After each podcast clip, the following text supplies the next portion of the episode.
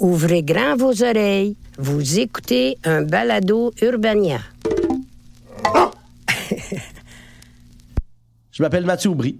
Vous écoutez Grosse Taille du crime, une série de balados sur les innovations dans le monde de la criminalité menée par six étudiants et étudiants de l'UQAM. Dans cet épisode, on va vous faire découvrir deux méthodes d'investigation novatrices créées au Canada. Le 28 octobre 2017, vers 12h30, Jonathan Daval alerte la police. Sa copine Alexia n'est pas rentrée de son jogging matinal habituel. Un appel à témoins est lancé et des battues sont organisées. Deux jours plus tard, un corps calciné est retrouvé dissimulé sous des feuillages dans une forêt, à quelques kilomètres du domicile de la jeune femme. L'autopsie confirme qu'il s'agit bien du corps de la joggeuse. Elle a été frappée et étranglée à mort. Les proches d'Alexia reçoivent des tonnes de témoignages d'affection. Partout, des cours sont organisés en la mémoire de la victime qui était surtout connue pour sa passion du jogging. Le 5 novembre 2017, une marche blanche de près de 10 000 personnes est organisée pour rendre hommage à la victime. Les parents et le conjoint d'Alexia y apparaissent unis, bien cravagés par le drame. Pourtant, le 29 janvier 2018, Jonathan Daval, le mari d'Alexia, est mis en détention suite au témoignage d'un voisin qui a vu la voiture du conjoint quitter le domicile du couple à une heure tardive la nuit du meurtre. Bonsoir à toutes et tous. Si vous nous rejoignez maintenant, on a eu en fin d'après-midi, c'est ce qu'ont dit ses avocats, Maître Ornelas Patafora et Randall Schwerdorfer, les aveux de Jonathan Daval. Il a avoué avoir tué son épouse Alexia, celle que l'on présentait comme euh, la joggeuse. Donc, le 30 janvier 2018, Jonathan finit par se confier aux enquêteurs. Il avoue avoir perdu son sang-froid lors d'une dispute conjugale. Il aura passé près d'une trentaine d'heures de garde à vue avant de passer aux aveux. Mais ce qui est vraiment intéressant dans cette histoire, c'est qu'ils ont dû recouvrir à une méthode québécoise pour y arriver. La méthode ProGréaille, ou processus général de recueil des entretiens, auditions et interrogatoires, est une méthode qui a été mise au point par Jacques Landry, un ancien policier spécialiste en criminologie et auteur du plan d'interrogatoire Landry. Ça, c'est Félix Huigo, mon collègue du lab. Originaire des cantons de l'Est, Jacques Landry vit aujourd'hui à Saint-Mathieu-de-Belleuil, sur la rive sud de Montréal. On a eu envie d'aller lui rendre une petite visite pour en savoir plus sur cette fameuse méthode, Autant vous dire tout de suite que ce ne fut pas une promenade de santé. Entre une correspondance ratée à cause d'une mauvaise information reçue au guichet du terminus et un taxi qui n'arrivait pas à trouver l'adresse de l'immeuble, il en a fallu du cran pour ne pas arriver à destination au bord de la crise de nerfs. On est arrivé avec un tout petit peu de retard, du coup je m'attendais à trouver un accueil un peu froid, mais c'est tout le contraire qui nous attendait. Bonjour. Jacques Landry, c'est un grand monsieur aux cheveux châtains, d'environ une soixantaine d'années, à la mine aguerrie et aux yeux vifs. Il peut avoir l'air imposant du haut de son mètre 80, mais détrompez-vous, il est plus bienveillant qu'autre chose. Dur à croire que c'est un des enquêteurs les plus redoutables du Québec que j'avais devant moi. C'est donc avec plaisir qu'il accepta de nous parler de son parcours atypique. Moi, je voulais aller en médecine, mais euh, mon père avait une ferme. Fallait que sur la ferme. Donc, l'université qui j'avais été choisie, c'était justement à Chicoutimi. C'était trop loin, ça coûtait trop cher, mes parents n'avaient pas d'argent, je viens d'une famille assez pauvre. Et euh, à ce moment-là, ben, les police faisaient tout des, collèges. Et euh, mon frère avait fait application, il était entré depuis un an dans la police. Et je me suis dit, bah, je vais essayer ça, je pense que peut-être je vais aimer ça. Et on m'a pris, on m'a pris tout de suite. je suis rentré dans la Sûreté du Québec à 17 ans. La commission Belmar c'est un groupe de travail chargé d'examiner les pratiques en matière d'enquête criminelle au sein des corps de police du Québec. C'est dans le cadre de cette commission que Jacques Landry a mis au point sa fameuse méthode. Oui, j'ai mis sur pied cette approche-là, cette méthode-là. À l'époque, il n'y avait pas de formation. Aucune formation. On apprenait avec euh, du mentorat, avec euh, un vieux de la vieille, comme on dit. Sur le terrain même? Sur le terrain même. Tu sais, je regarde certains, euh, certains pays où il y a eu des méthodes utilisées, allant de la violence à la torture à la torture, moi, vous allez me faire dire ce que vous voulez. Moi, je vais vous dire que j'ai tué John F. Kennedy si vous me torturez. Mm-hmm. Je suis totalement contre ça. Totalement contre ça. La méthode Landry, c'est avant tout quelque chose de personnel.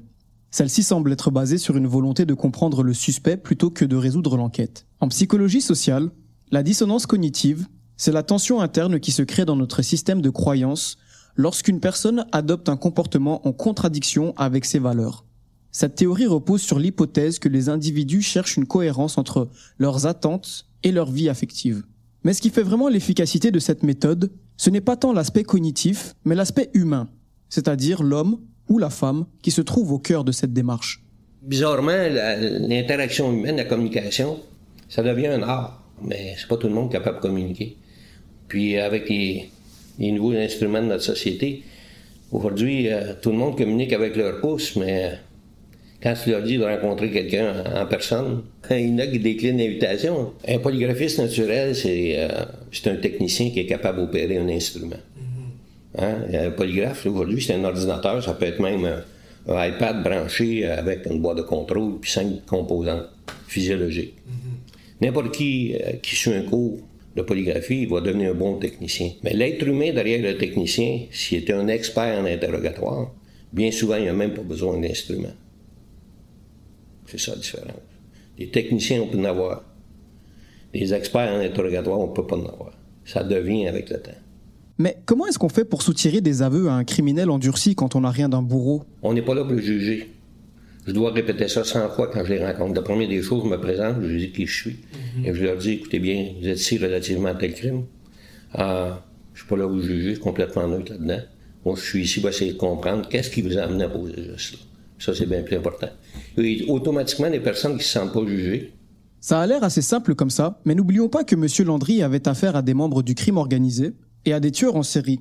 Bref, le genre de personne avec qui on n'a pas trop envie de se retrouver seul à seul. En interrogatoire, on n'interroge pas personne attaché. Ils sont assis une chaise, ils sont libres. Mais le gars, il avait, il avait des périodes psychotiques. Il voyait le démon dans la victime qui a tué sa secrétaire, il l'a poignardé, il l'a fait manger par ses chiens. Mais aussitôt que j'ai enlevé mes notes, il m'a, bang, il m'a pété ça sur le nez. J'ai même pas eu le temps de dire bon. Des histoires comme ça, M. Landry en avait encore pas mal à raconter. Le plan d'interrogatoire Landry est reconnu pour avoir fait monter le taux d'efficacité des résolutions d'enquête de près de 80%. Pas mal pour quelqu'un qui est entré dans la police sur un coup de tête. Le plan d'interrogatoire Landry est maintenant utilisé en Suisse, en France et en Angleterre. Et c'est sans compter les nombreux agents qu'il a formés aux quatre coins du globe tout au long de sa carrière. Une carrière riche en accomplissements, mais qui malheureusement n'est pas très connue du grand public. Il existe d'autres méthodes que le plan Landry qui proposent des alternatives à la violence. Tu vois, Félix, ça me fait un petit peu penser à une méthode que ces dernières années a fait quand même couler beaucoup d'encre. C'est le Mr. Big.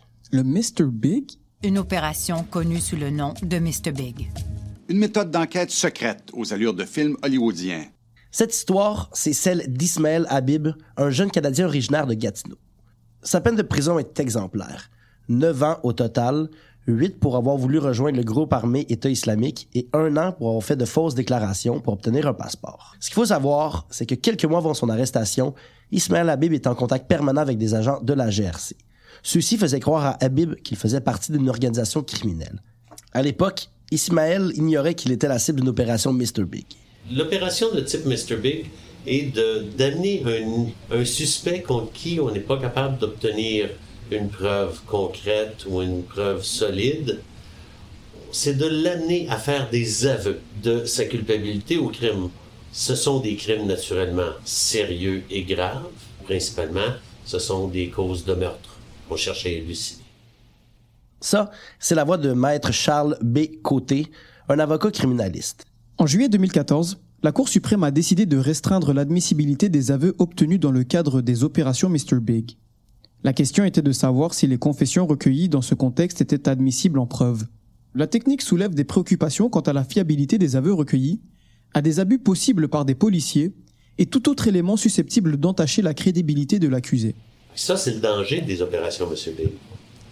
Parce qu'en contrepartie, est-ce que l'accusé ne sera pas tenté de dire n'importe quoi et d'admettre n'importe quoi pour plaire à M. B?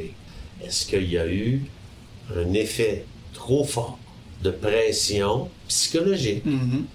portée sur l'accusé pour mettre en doute la fiabilité à apporter cette déclaration? C'est une question qui revient souvent dans les opérations de type Mr. Big. Et c'est cette même question qui était au cœur de l'affaire Ismaël Habib. D'après l'avocat de la défense, la police serait allée trop loin. Elle aurait exploité le besoin ardent qu'avait Ismaël Habib d'aller rejoindre sa femme et ses enfants en Syrie. Les agents auraient joué sur cette information pour faire dire n'importe quoi à Ismaël Habib. La couronne, quant à elle, a décidé que les aveux d'Ismaël étaient admissibles en cours. Aucune pression ou méthode coercitive n'a été employée pour lui soutirer ses aveux. Il était donc libre de partir quand bon lui semblait. Pour faire la preuve de l'enquête de type Mr. On doit prouver ou démontrer que l'accusé a commis plein de crimes pour l'organisation criminelle mm-hmm. et qu'il avait un espoir de joindre l'organisation criminelle. Donc, en faisant cette preuve-là, on est en train de démontrer que l'accusé a une mauvaise conception d'une personne honorable. Il n'est pas honorable dans ses agissements. Ça, c'est théoriquement inadmissible en preuve. On ne peut pas faire la preuve de la mauvaise moralité d'un accusé, à moins que celui-ci témoigne, et témoigne dans le sens qu'il est de bonne mœurs. S'il témoigne sur les faits mhm. seulement, la couronne ne peut pas attaquer sa moralité. Mais si l'accusé vient dire que c'est une personne digne de foi, que jamais il ne commettrait un crime, ah, là, à partir de ce moment-là, il, a tenté de faire une preuve de bonne réputation, alors la porte est ouverte pour faire une preuve de mauvaise réputation. En gros, lors d'une première arrestation, les policiers ont soupçonné Ismaël Habib de vouloir rejoindre le groupe armé État islamique. Mais avant de pouvoir l'accuser, il fallait tout d'abord prouver que telles étaient ses intentions. C'est bien ce qui était inédit dans cette affaire. C'est la première fois qu'un adulte est reconnu coupable d'avoir voulu fuir le pays pour aller rejoindre un groupe terroriste mais c'est une première décision en matière de terrorisme mm-hmm. qui a été confirmée par l'admissibilité d'une opération de type Mr. Big. On utilise généralement le terme jurisprudence pour parler de l'ensemble des décisions rendues par des juges. Fait jurisprudence dans le sens c'est le premier cas, mais est-ce que ça va être cité autant qu'une décision d'un tribunal d'appel? Non. Mm-hmm. Ça va être un code d'application.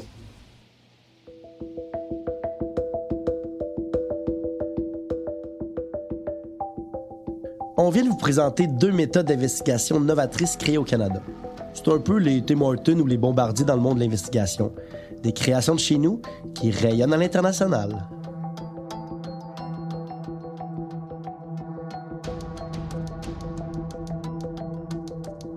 Au du crime, c'est une équipe composée d'étudiants de l'UCAM. Nos journalistes, Lina Ekenast, Daniela Vargas et Félix Mihigo nos monteurs Gabriel Audet-Michaud et moi-même Mathieu Aubry. Notre rédacteur en chef, Thomas Dufour. Pour Urbania, la réalisatrice coordonnatrice Marie-Michel Giguère, la rédactrice en chef pour les plateformes numériques Barbara Judith Caron, la productrice Raphaël Huismas. Le balado Grosse Tête est une production d'Urbania en collaboration avec Lucam.